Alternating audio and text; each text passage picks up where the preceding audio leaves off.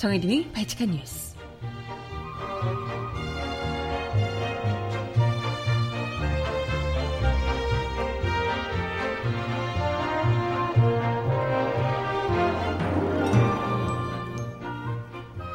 여러분 안녕하세요. 바치칸 뉴스 정혜림입니다. 북한이 지난 20일 핵실험과 대륙간 탄도미사일 시험 발사 중단을 선언했습니다. 남북 정상 간의 만남을 불과 일주일 앞두고 나온 선제적인 조치인데요. 이번 주 있을 남북 정상회담이 과연 한반도 비핵화와 평화체제 전환의 시작이 될 수 있을지 기대가 높아지고 있습니다. 음악 듣고 와서 오늘 이야기 함께 나눠볼게요. 첫 곡 링크가 부르는 비가 와 듣고 옵니다. 신청곡 있으신 분 주세요.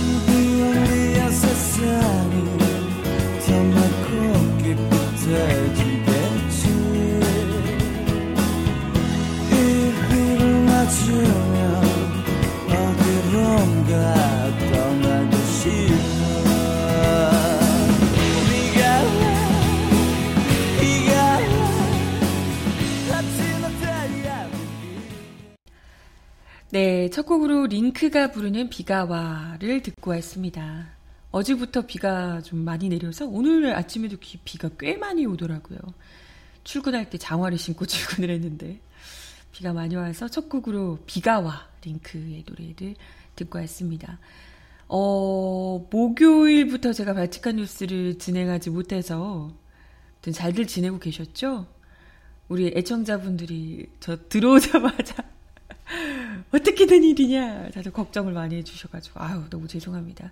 제가 음, 개인적인 개인사가 있어서. 어, 수요일 밤 늦게 저희 친할아버지가 이제 돌아가셨다는 연락을 받아가지고요. 시골이에요, 또 저희가 저희.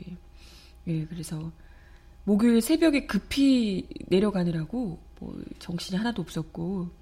그래서 3일장을 치르고 주말에 올라왔어요. 그래서 저희가 또 워낙 고령이시기도 했고 병환도 있으셔서 아무튼 어, 네, 돌아가시게 됐는데 저희가 친척들이 굉장히 많거든요. 그리고 저희 할아버지가 거의 이렇게 종갓집 큰 할아버지 같은 이 예, 뭐 그러셔가지고 크 제일 큰 할아버지세요. 그래서 손님이 정말 어마어마하게 많이 오셔가지고 저희 사촌들도 많은데 다들 거의 뭐 밤새 음식을 나르고 하면서 정신없이 보냈습니다.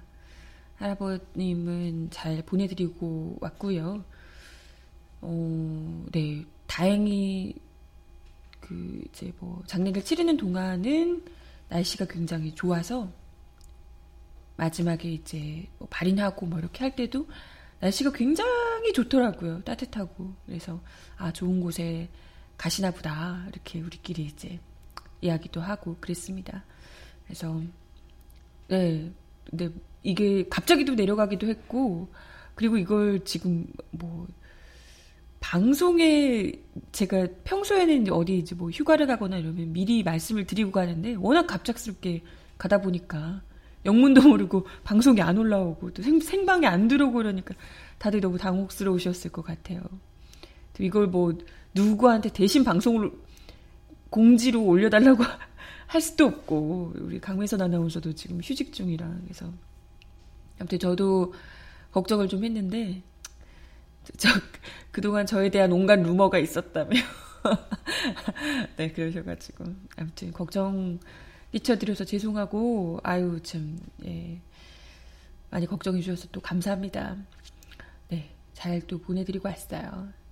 그리고 제가 없는 동안 거기서는 뭐 정신이 없어가지고 뉴스도 제대로 못 봤는데 어 뭐 많은 일들이 또 있었더라고요. 이번 주가 특히나 또 남북 정상회담이 있는 주기 때문에 아마 모든 뉴스가 거의 블랙홀처럼 남북 정상회담 관련해서 이렇게 쫙 빨아들여지게 되지 않을까 이런 생각이 들어요. 특히나 지난 20일에 북한에서 이 핵실험과 대륙간 탄도 미사일 시험 발사 중단을 선언하면서 굉장히 이제 또, 어, 얘네들이 지금 우리가 생각하는 것보다 지금 계속해서 더 선제적으로 뭔가 조치를 취하고 있는 상황이거든요. 그래서, 어, 이번 남북 정상회담 때, 그리고 북미 정상회담까지 굉장히 뭔가 이번에는, 이번에야말로 한반도의 비핵화와 좀 평화 체제로 갈 수 있는 전환될 수 있는 그야말로 어, 큰 그림이 좀 그려지게 되지 않을까 이런 기대를 지금 하고 있습니다. 청와대에도 이와 관련해서 의미 있는 진전이다. 라고 하며 환영 입장을 표명했고요. 트럼프 미국 대통령도 트위터를 통해서 굿뉴스라고 환영을 했습니다. 뭐 세계 주요 외신들도 남북 북미 정상회담을 앞두고 한반도 문제 해결 가능성을 높이고 있다. 이런 이제 기대감을 드러내고 있습니다. 사실 뭐 북한이 음, 이 핵과 관련해서 협상 테이블에 올리고 동결 조치를 취하지 않겠냐 협상을 할 때. 이걸 가지고 이제 와서 뭐 어떻게 할지를 좀 음, 밀당을 좀 하지 않겠냐 이런 예측이 있어 왔는데요 사실. 미국에서도 그렇고 지금 계속해서 비핵화 문제를 계속해서 어, 이 대화의 전제 조건으로 가지고 왔던 거잖아요. 그렇기 때문에 이 문제를 북한에서도 스스로도 이것과 관련해서 이제 뭐 의지를 또 드러내기도 했었고 아마도 어, 동결 조치를 아마도 취하지 않겠냐 이런 이야기가 있어 왔는데 근데 중요한 건 본격적인 협상 국면에 돌입하기도 전에 그들이 선제적으로 핵과 미사일에 대한 모라토리움을 선언을 했다는 겁니다. 이제 이건 굉장히 놀라운 일이죠. 북중회담에서 제시했다는 뭐 동시적인 조치, 단계적인 조치, 단계적으로 뭐 어떻게 하겠다 이런 것보다도 더 나아가서 그것도 회담하기 회담 시작하기 전에 이걸 가지고 한 해 만에 밀당하지 않고 회담을 시작하기도 전에 그냥 이걸 먼저 우리가 이렇게 하겠다. 우리가 시험 발사와 핵실험을 중단하겠다라고 이야기를 해버린 겁니다. 굉장히 어 그죠. 굉장히 선제적인 결정이라고 볼 수가 있고요. 더구나 이번 결정이 김정은 위원장이 주재한 노동당 중앙위원회 제7기 제3차 전원회의의 공식 결정으로 이루어진 것이라고 합니다. 이게 매우 그 국, 이 북한 차원에서 매우 무게 있는 약속이다라는 의미라고 해요.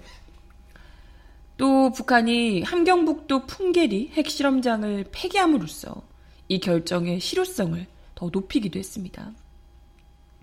이러한 결정이 북한의 기존 노선에 대한 결속 차원에서 이루어졌다라는 점도 주목할 만하다라는 지적입니다. 북한이 2013년 3월에 열린 전원회의에서 핵무력과 경제 건설을 동시에 추진한다는 병진 노선을 채택을 했는데요. 그 이후에 끊임없이 핵과 미사일 개발에 계속해서 열을 올려온 바 있습니다. 핵과 미사일이 자신들의 체제와 안전을 지켜주는 수단이다. 이런 이제 논리였는데요. 그리고 작년 말에는 국가 핵무력 완성을 선언했고요, 북한에서.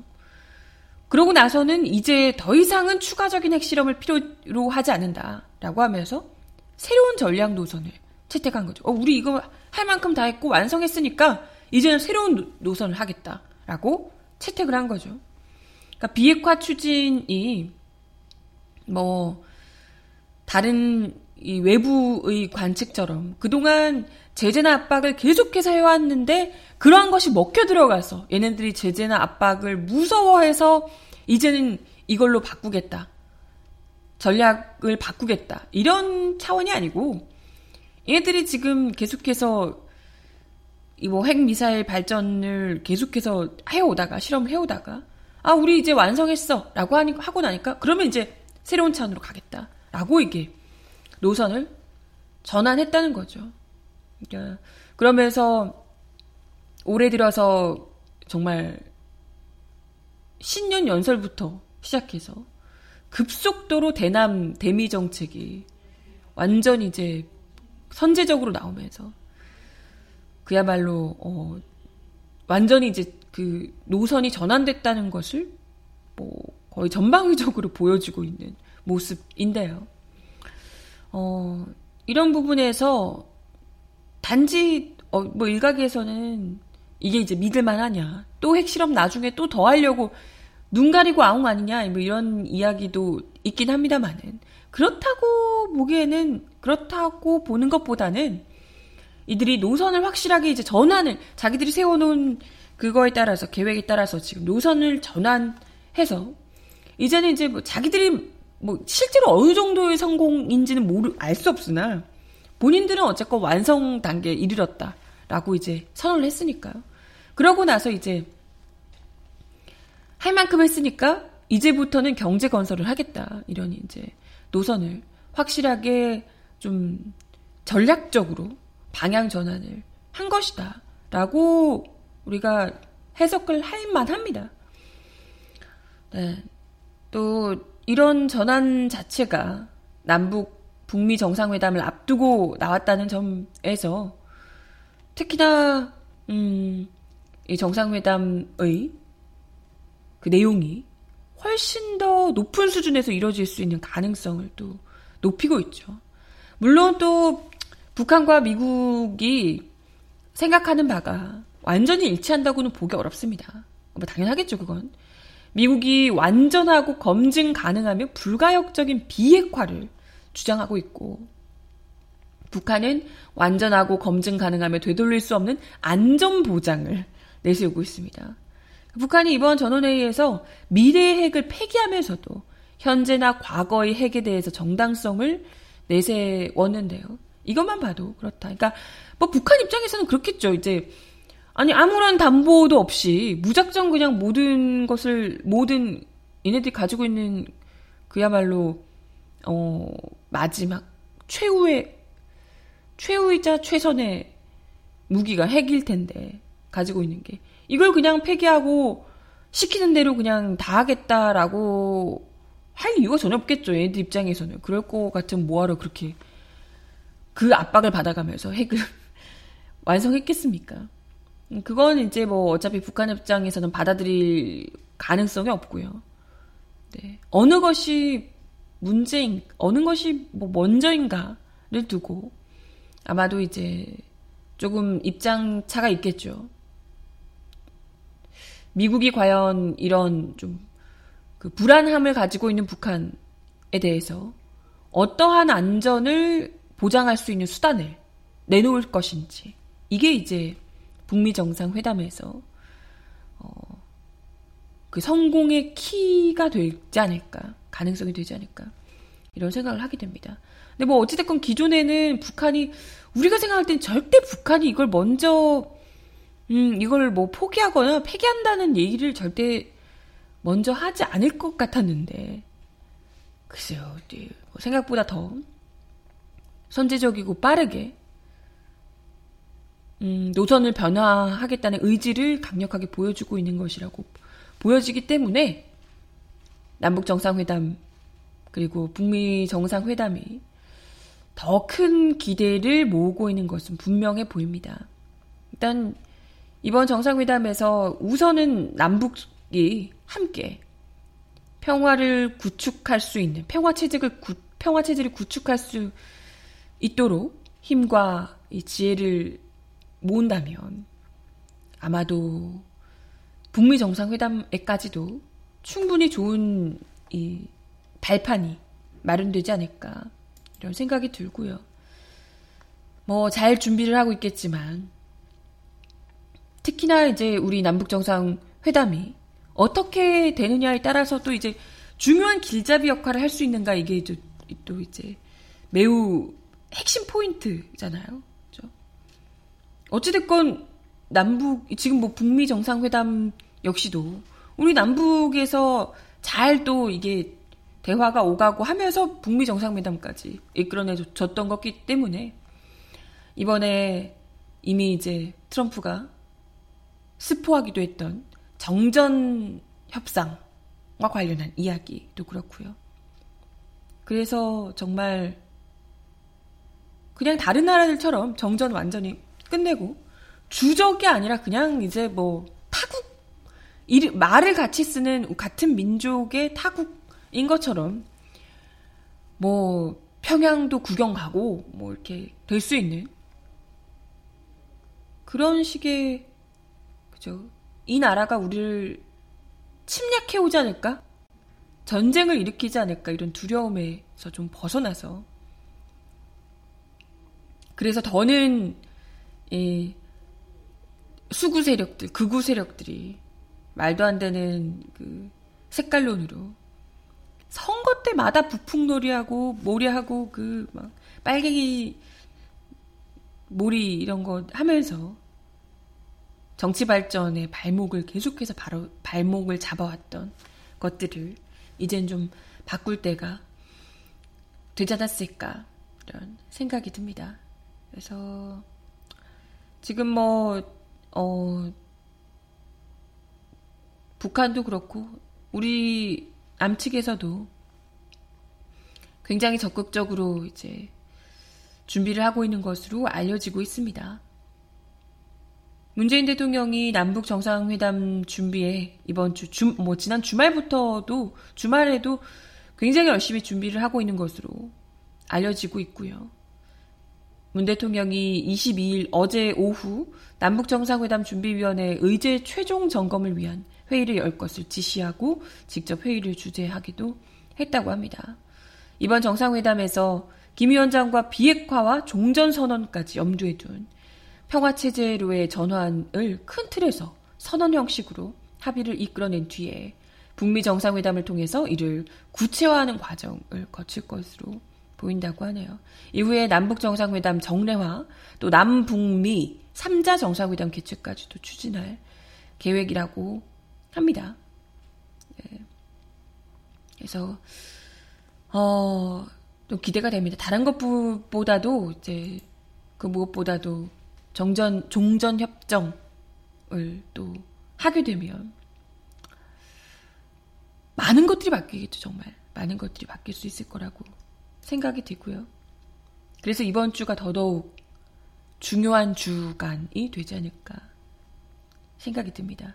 이런 와중에도 또 막 뭐 무슨 군소리 하며 어떻게든 고춧가루 뿌리고 싶어 하는 잿가루 날리고 싶어 하는 분들이 많겠지만 조금 더 국제사회가 지켜보고 있는데요. 조금 더 한반도의 평화를 가져오기 위한 큰 걸음에 다들 좀 힘을 실어 주셨으면 하는 생각이 드네요. 근데 뭐 보니까 오늘 또 남북 정상회담을 앞두고 우리 군에서 군사 분계선 일대 대북 방송을 중단했다고 하네요. 이게 또 안 하고 있다가 박근혜 정부 때 다시 또 하, 했던 것 아닌가 싶은데. 예. 아무튼 대선 확성기 방송을 오늘 0시부터 중단했다고 합니다. 최대한 이제 서로를 자극할 수 있는 것은 웬만하면 좀 자제를 하고 좋은 이제 그림을 또 만들기 위해서 노력을 하고 있습니다. 작은 것 하나까지. 아, 대북 확성기 방송 재개 2년 3개월 만에 중단하게 됐다고 하네요. 2년 3 박근혜 정부 때 맞네. 박근혜 정부 때 시작했던 또 대북 확성기 방송. 네. 아무튼 이번 주 금요일 그 역사적인 장면을 드디어 진짜 보게 되네요. 기대가 됩니다. 잘 이렇게 준비하고 있으니까 아 뭔가 좀 나오겠죠? 모두가 깜짝 놀랄 만한 그런 중대한 합의를 이뤄낼 수 있길 간절히 바라봅니다. 음악 하나 더 듣고 올게요. 신청곡이 그동안 저에게 쉬었던 저에 대한 루머가 많았다면 루머라는 노래를 신청을 하셨는데요. 이승환 씨가 부르는 루머 듣고 오겠습니다.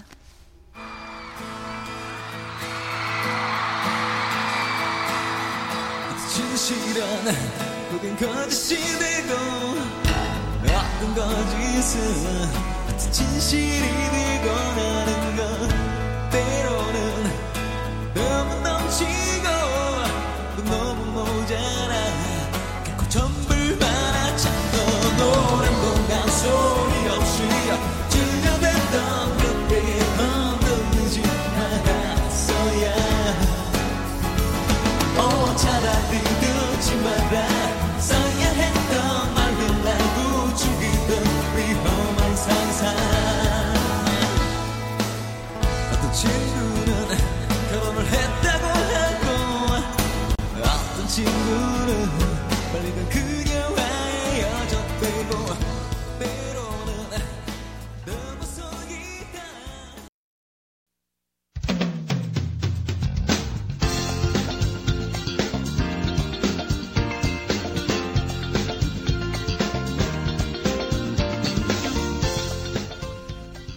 정하나의 바칙한 브리핑.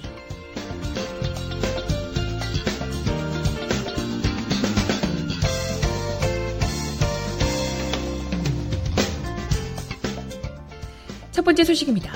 국방부가 오늘 경북 성주 주한미군 사드 기지 공사 장비 반입에 착수하겠다고 밝힌 가운데 경찰이 경, 경주 소성리에 모인 주민들과 사드 반대 단체 회원들을 강제 해산시키기 위한 작전에 돌입했습니다.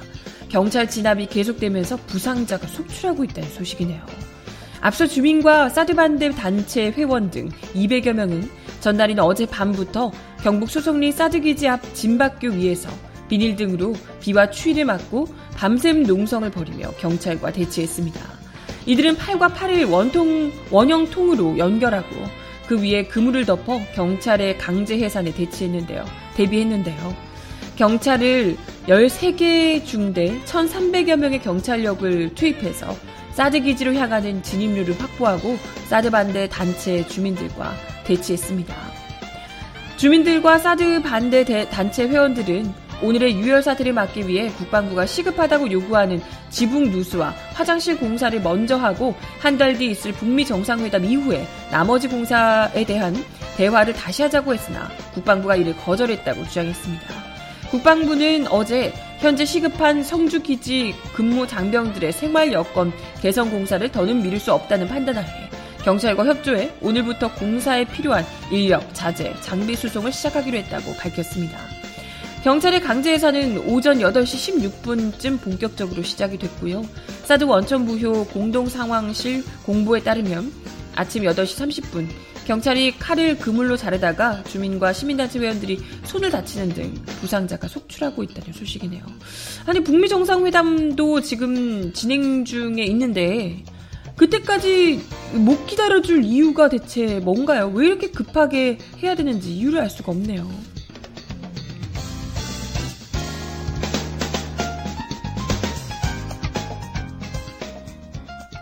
다음 소식입니다. 조양호 한진그룹 회장이 조현민 대한항공 전무의 갑질 파문의 후속 조치로 조 전무를 모든 직책에서 사퇴시키겠다고 밝혔습니다. 과거 땅콩이양 사건 이후 최근 복귀에 논란이 된 조연아 카루텔 네트워크 사장도 현직에서 물러나도록 할 방침입니다. 조 회장은 어제 오후 사과문을 내 이 같은 내용의 후속 조치 내용을 전했습니다. 조 회장은 우선 대한항공의 회장으로서 또 한 가정의 가장으로서 제 여식이 일으킨 미숙한 행동에 대해 참담한 마음을 금할 수 없다며 모든 것이 제 불찰이고 잘못이다.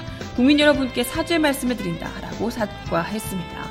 이어 대한항공 임직원 여러분께도 사죄 말씀을 드리며 직접 마음의 상처를 입은 피해자 여러분께도 머리 숙여 다시 한번 사죄 말씀을 드린다고 전했습니다. 후속 조치로 조현민 전무와 조현아 사장이 현재 맡고 있는 모든 직책에서 즉시 사퇴하도록 하겠다고 조치하겠다고 밝혔습니다. 새로운 인사 방향과 관련해서는 전문 경영인 도입 요구에 부응해 전문 경영인 부회장직을 신설해 석태수 한진칼 대표이사를 부임하겠다고 말했습니다. 또한 한진그룹 차원에서 이사회 중심의 경영을 강화, 외부 인사를 포함한 준법위원회를 구성해 유차 사태 재발을 방지할 수 있도록 제도적 장비를 장치를 정비하겠다고 밝혔습니다. 글쎄, 근데 이게 얼마나 실효성이 있을지, 얼마나 갈지, 의구심을 갖는 국민들이 워낙 많아서요. 이게 뭐 될라나 싶네요. 아니 대한항공 정도의 국적기면 사실 국가가 운영해야 되는 게 맞지 않냐 이런 이야기들도 많은데 뭐 그렇습니다. 누구도 어 물러난다는 것에 누구도 신뢰를 별로 보내고 있질 않아서요. 이러다 또 잠잠해지면 어영부영 또 슬그머니 경영에 복귀하겠지라고 다들 생각하고 계시네요. 마지막 소식입니다. 드루킹 김모 씨 등 네이버 댓글 조작 사건을 수사 중인 경찰이 어제 경기도 파주 소재 느름나무 출판사를 압수수색했습니다. 이 출판사는 김 씨의 활동 기반으로 알려진 곳인데요. 경찰은 해당 건물 안과 밖에 CCTV 영상을 확보하고 주변 차량 두 대의 블랙박스 압수도 시도하고 있습니다. 사무실 안에서는 USB 등을 확보했고요. 앞서 경찰은 지난 20일 네이버 카페, 열린 카페, 경제적 공지나 모임 등 세 곳에 대한 압수수색 영장을 집행해 게시글과 사진, 댓글, 회원 명단 등 자료를 네이버 측에 요구했습니다. 경찰은 이들 자료를 토대로 경공모 운영 방식과 규모, 성격 등을 파악할 계획입니다. 또한 김 씨가 회원들의 아이들이 도용해서 매크로를 활용한 댓글 주작을 추가로 벌였는지 확인할 방침이라고요. 어, 음악 하나 더 듣고 오겠습니다. 로꼬와 화사가 부르는 주지마 듣습니다.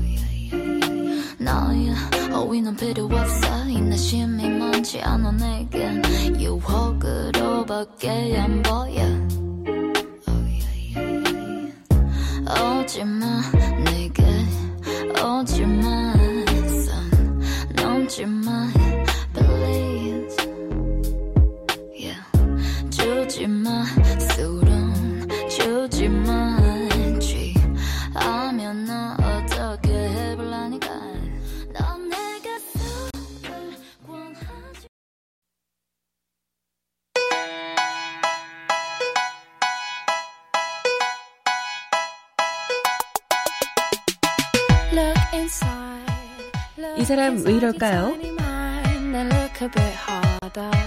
Cause we're so uninspired, so sick and tired of all the hatred you harbor. So you say it's not okay to be gay. MBC 스트레이트가 극우, 극우단체 집회 배우를 밝혀내며 화제를 모으고 있습니다. 어제 방송된 MBC 탐사 기획 스트레이트에서는 지난 2014년 9월 극우 성향 온라인 커뮤니티인 일베가 세월호 유족들의 단식 농성을 조롱하는 폭식 투쟁을 한 것을 두고 정경련과 삼성이 후원했다는 사실을 그 충격적인 사실을 보도하며 화제를 모으고 있습니다.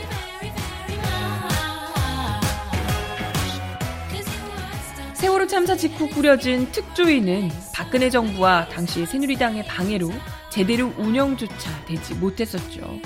세월호 참사 유가족들은 정부와 새누리당의 특조위의 정상 운영을 거듭 요청했지만 받아들여지지 않았고 유족들은 최후의 수단으로 단식 투쟁에 나섰던 바 있습니다. 하지만 단식 투쟁 직후 어버이연합, 엄마부대, 자유청년연합, 일베 회원 등이 단식장 주변에 몰려들어서 정말 인간 같지도 않은 폭식 투쟁을 벌이면서 유가족들을 조롱한 바 있습니다. 그때 그 모습들 아, 정말 인간이라면 어떻게 저럴 수 있나 싶을 정도로 정말 극악무도했었는데요. MBC 스트레이트 팀에 따르면 폭식 투쟁을 벌인 단체의 배우에 정경련이 있었다는 거죠. 그리고 또 정경련의 배우에는 삼성이 있어서 폭식 투쟁 최종 배우가 바로 삼성이라고 지목을 한 겁니다. 방송 이후 시사인 주, 주진우 기자는 폭식 투쟁을 만든 것은 팔 할이 전경련 삼성이었다. 이재용 부회장님 왜 그러셨어요? 라고 이야기를 하기도 했습니다.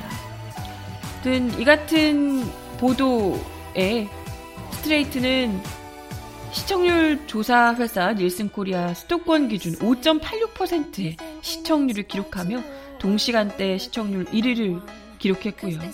오늘 아침 출근길 포털 실시간 검색어 1위를 차지하면서 화제를 모으고 있습니다. 2004년 한 해에 정경련이 어버이연합에 지원한 돈이 거의 4억에 가까운 것으로 알려지고 있다고 하네요. 야, 4억씩이나 지원받는데, 네. 돈 없는 청년들, 뭐, 어르신들, 아무 생각 없이 또 왜 하는 사람이 없겠냐 싶기도 하고요. 근데 아무리 그렇다고 해도 그 돈 좀 받는다고 이렇게까지 비인간적인 일을 또 하는 사람들은 무엇인가 싶기도 하고요. 아무튼 어, 이에 대해서 삼성은 보수단체 지원과 관련된 부분은 현재 재판이 진행 중이라는 입장만을 밝혔고요. 폭식 투쟁을 주도했던 자유청년연합의 장기정 대표는 스트레이트의 인터뷰 요청에 MBC랑은 얘기할 말이 없다라고 대답을 회피했다고 하네요. 네, 뭐 MBC랑 할 말이 없는 게 아니라 잘못한 게 많으니까 할 말이 없으신 거겠죠. 진짜 그 단식하는 것도 아이를 잃고 그 아픔에 진실을 밝혀달라고 단식하고 계신 어르신 이 부모님들 앞에서 피자 치킨 뜯어 먹으며 이게 애국이라며 이야기를 하는 거기서 나온 어떤 그 어떤 분이 하는 얘기가 더 충격적이었어요. 거기 앞에서 이 사람 장기정 대표였나 아무튼 이야기하는데 애국은 나라가 독재를 하고 나라가 잘못해도 그래도 나라를 사랑하는 게 애국이래요. 그건 애국이 아니고요. 독재 신봉자 그 독재 정권을 비호하는 세력인 거죠. 그게 무슨 애국이야.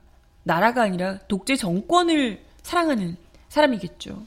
나라를 종먹는 세력까지도 사랑해야 애국이라니. 그게 말입니까? 맞아요. 병입니다, 병. 아, 그런 거죠. 그, 예전에 막장 드라마 중에 그런 얘기 있었잖아요. 뭐, 암덩어리까지도 사랑하니, 자기를 좀 먹는 암덩어리까지도 사랑한다니, 뭐 이런 막장 드라마 있었는데, 뭐였는지 기억이 안 나는데요. 내 암덩어리도 뭐, 암도 나를 뭐 사랑하니, 뭐 이런, 이런 류의 이사, 이야기가 있었던 것 같은데. 정말, 나를 죽이고 있는 암덩어리까지도 사랑하는 그런 사랑 아닌가 싶고요. 미친 사랑이죠, 미친 사랑. 그런 생각이 들고요. 제발 좀 정신 차리셨으면 좋겠습니다. 인간이 돼야지, 진짜. 아, 암세포도 생명이, 맞아. 암세포도 생명이다. 헉! 기사님 대단한데, 그거까지 기억하시고. 암세포도 생명이라고 막 그러셨던, 진짜 아주 난리 났네, 난리 났어. 그래서, 암세포에만 먹이를 주시며, 암덩어리는 점점 키우는. 그래서 온몸을 다 암세포로 뒤덮이게 만들고 있는 분들입니다. 스스로 좀 깨우치셔야 될 텐데요. 언제쯤 눈치를 챘지. 네. 음악 하나 더 들어요. 비스트가 부르는 비가 오는 날에.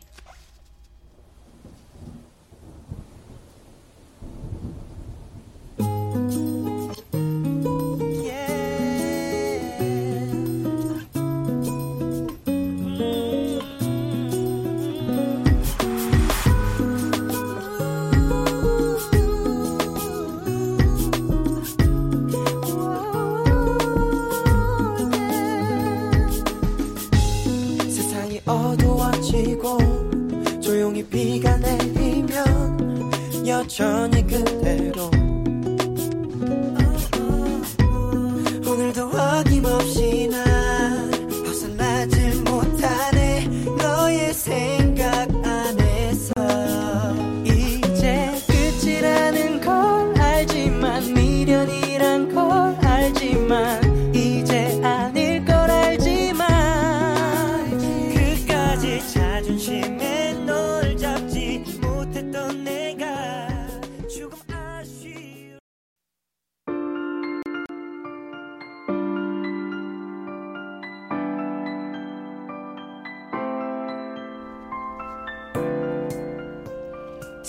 가장 필요한 목소리를 전합니다. 여기 곧 우리가 있어요.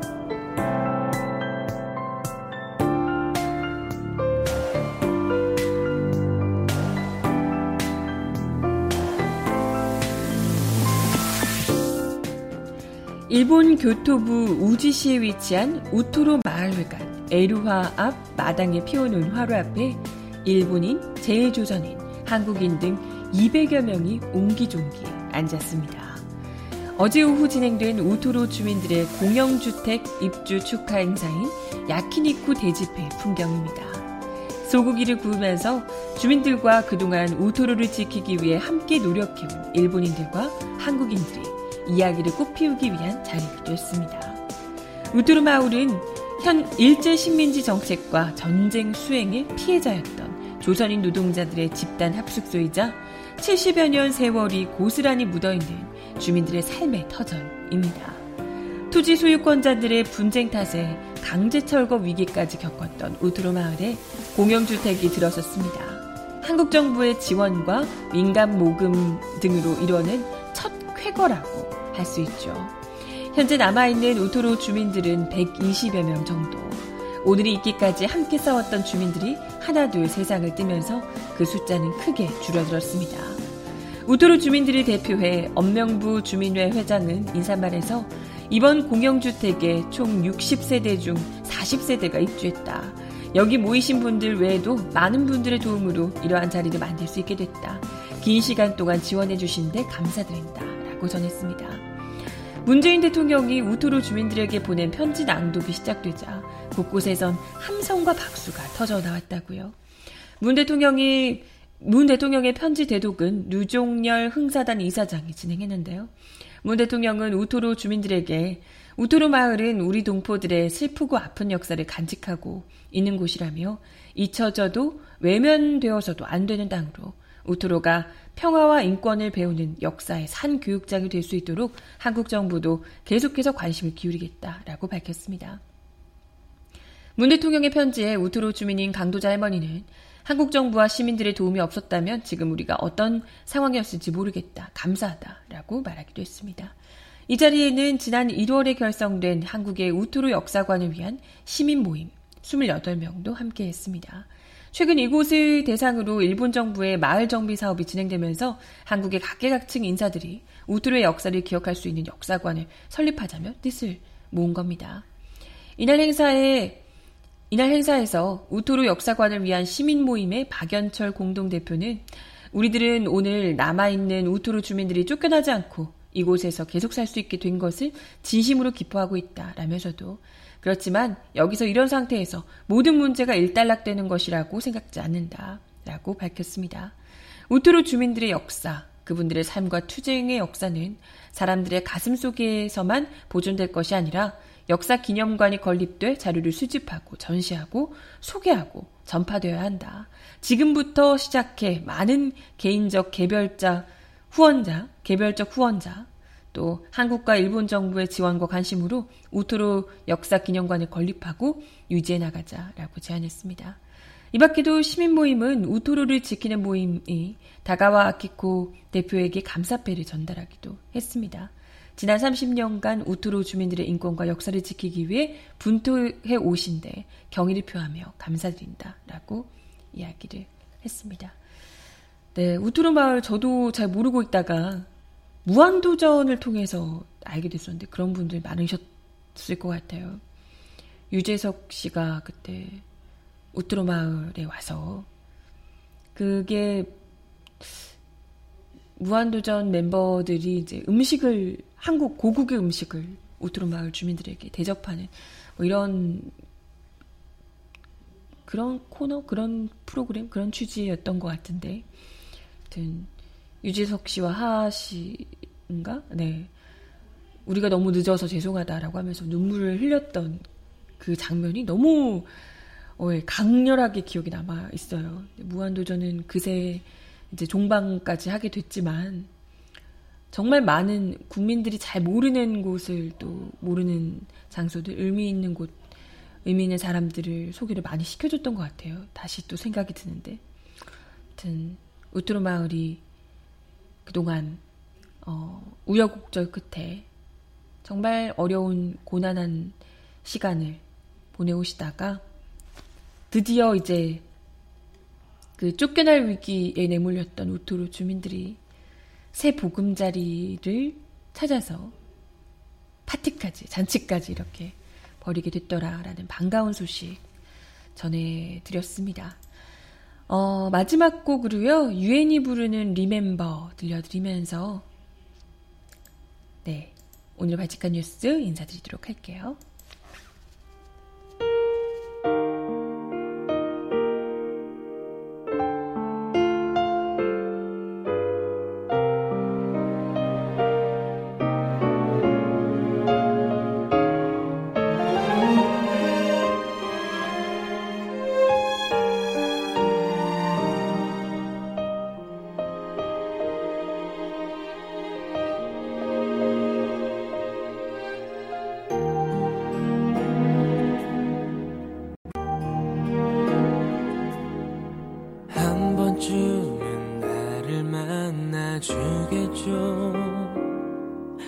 맘에 없이 그냥 해본 소리죠.